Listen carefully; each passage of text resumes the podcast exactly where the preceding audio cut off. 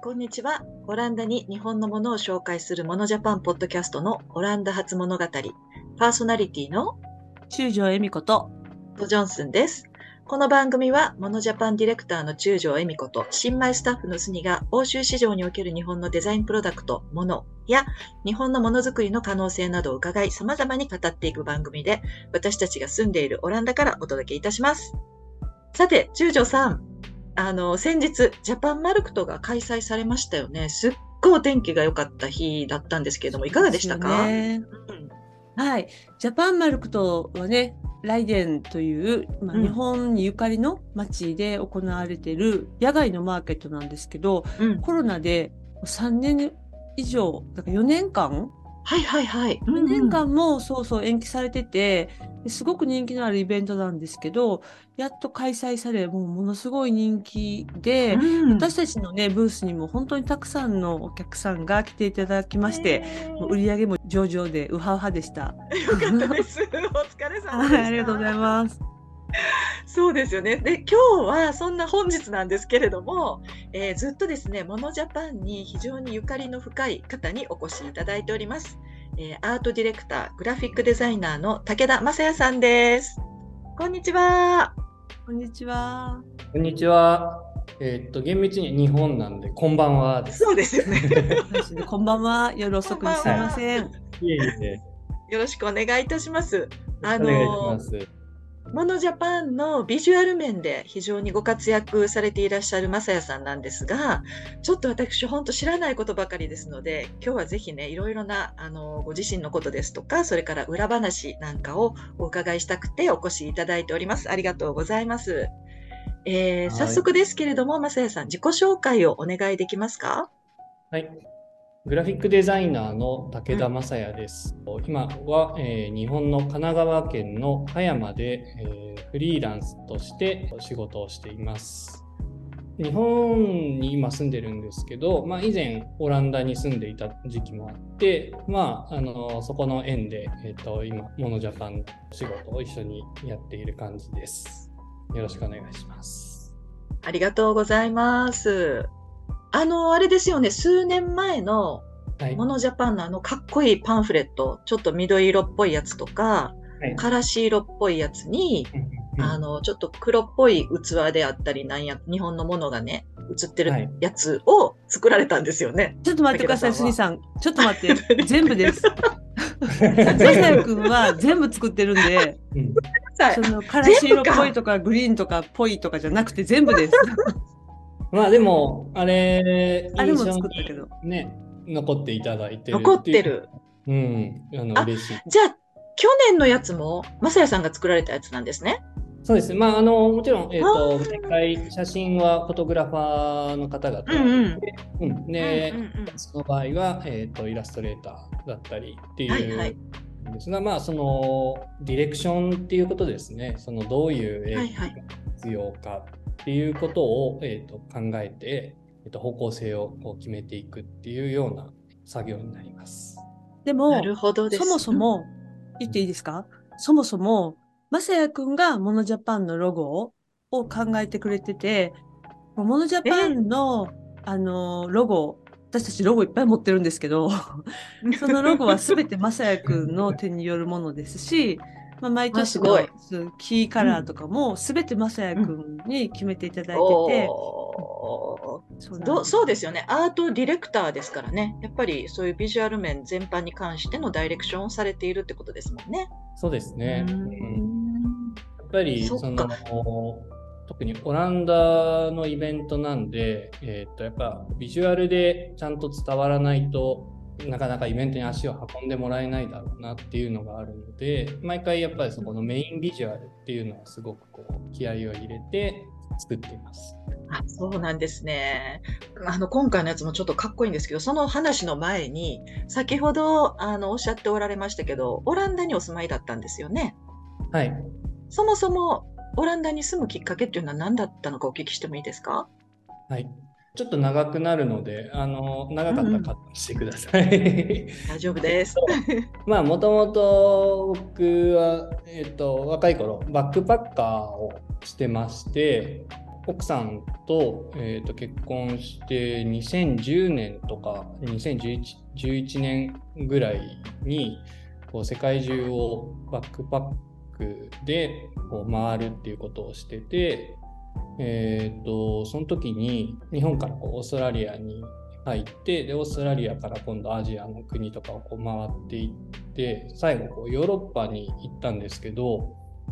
ヨーロッパに行った時に、えーと、スイスかな？スイスですごい物価が高くて驚いたんですね。それでいやこれはちょっとあのどっかであの働かないとまずいぞっていうことになって、えー、であのいろいろ調べたらどうやらなんかオランダは働けるらしいぞっていうのが分かってでオランダのグラフィックデザイナーをいろいろ調べててこう日本に関心がありそうな人いないかなと思って調べてて1人、うん、あの目星をつけてたんですね。でじゃあ連絡してみようかななんて思ってたらあのうちの奥さんがその時スイスのスイスで山登りしてたんですけどあの、なんかずっと気持ちが悪い気持ちが悪いって毎日言ってて「いや高山病じゃないの?」とかって言ってたらあの奥さん妊娠してたっていうことが 分かってそれでちょっとこう一回日本に帰らなきゃねっていうので日本に帰ったんですね。うん、でちょうどそのそれが2011年で震災の後だったんですよ日本が。はいで日本に帰ってでもなんかこう子供も生まれて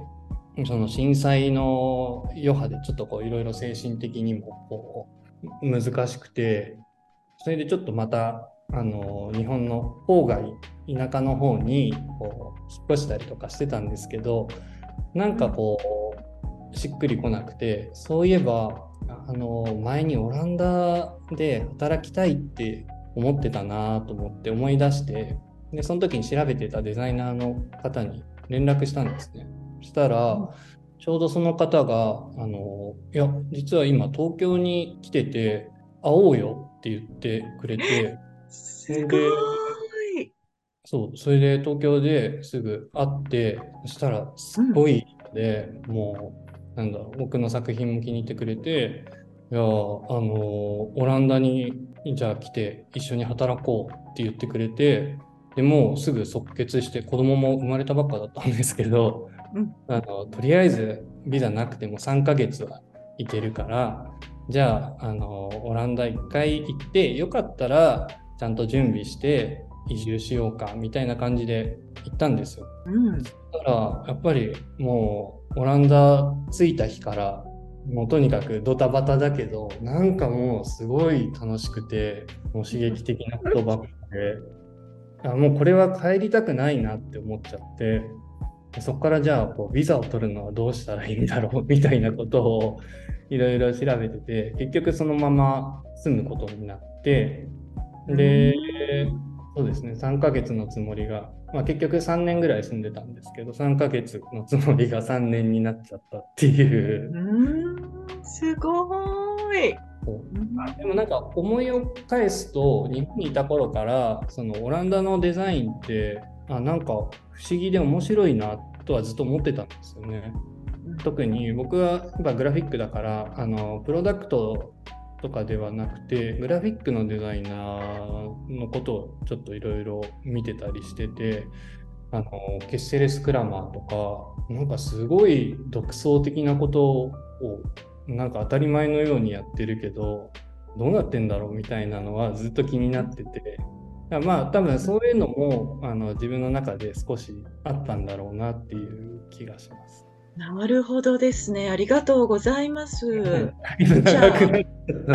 えいえ、面白いですね。本当にでもなんか、なんか何、ドラマみたいですね。偶然にもね、その方が東京にいらして、うん、で、意気投合されて、じゃあおいでよなんて言っていただけて、ね。すごい。じゃあその時0歳だったお子様は3歳までオランダにいらしたってことですね。そうなんです。はい。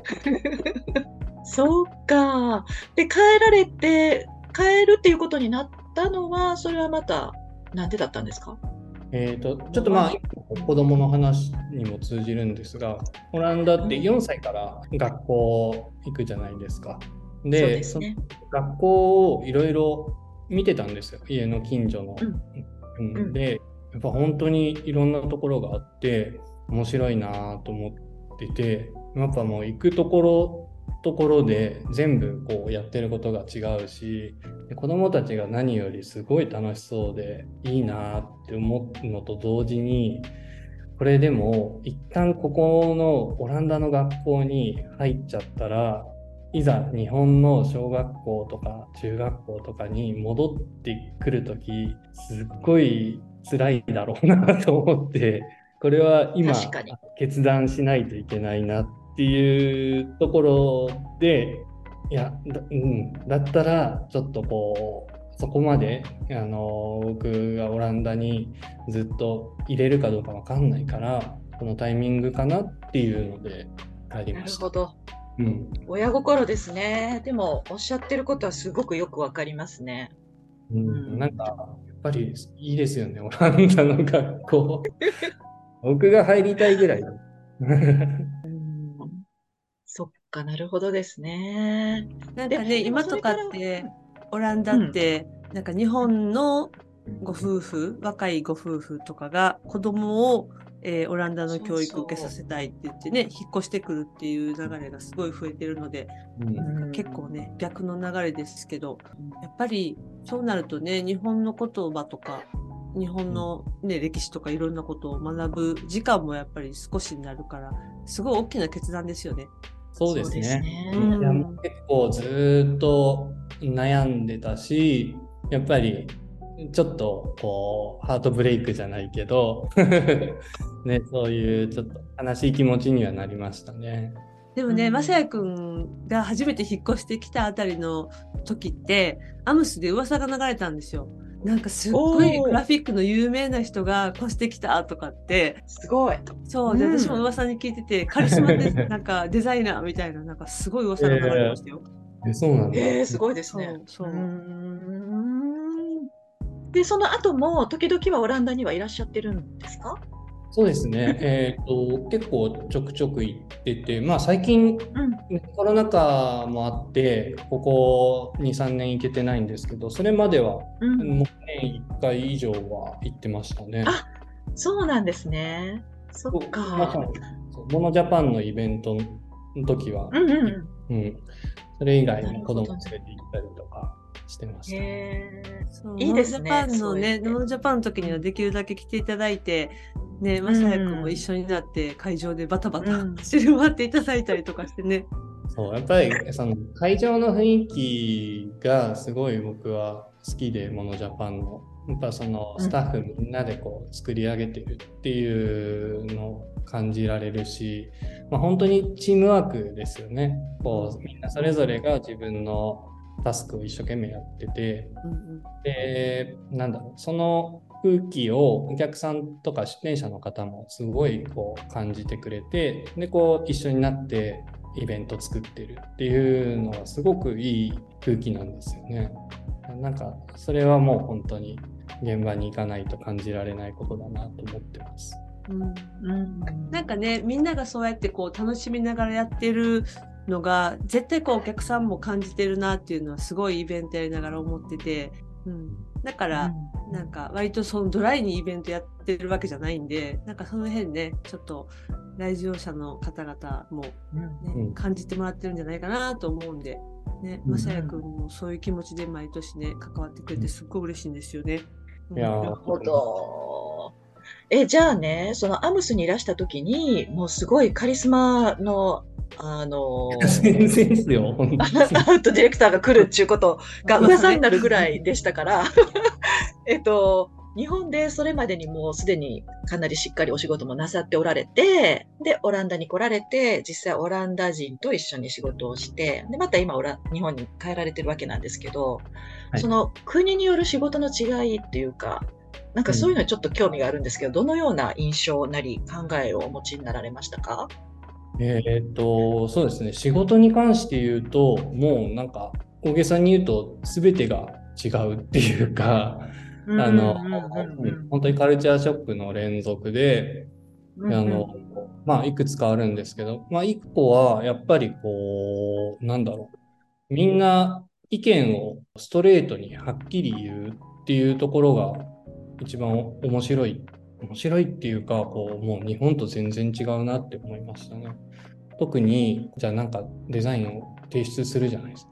提出したら、こう日本だと、まあ、あんまり気に入らなくても、こう、ちょっとこう、やんわり言ってくれるんだけど、オランダの人とかってはっきり、いやもう、I don't like it って言うじゃないですか。そこに最初、すごくこう、傷ついて、えー、そんなにダメなの？って思ったりもしたんですけど、よくよく聞いてみると、いや、あの、なんか、まあ正直に思ったことを言ってるだけなんだなっていうのが分かって、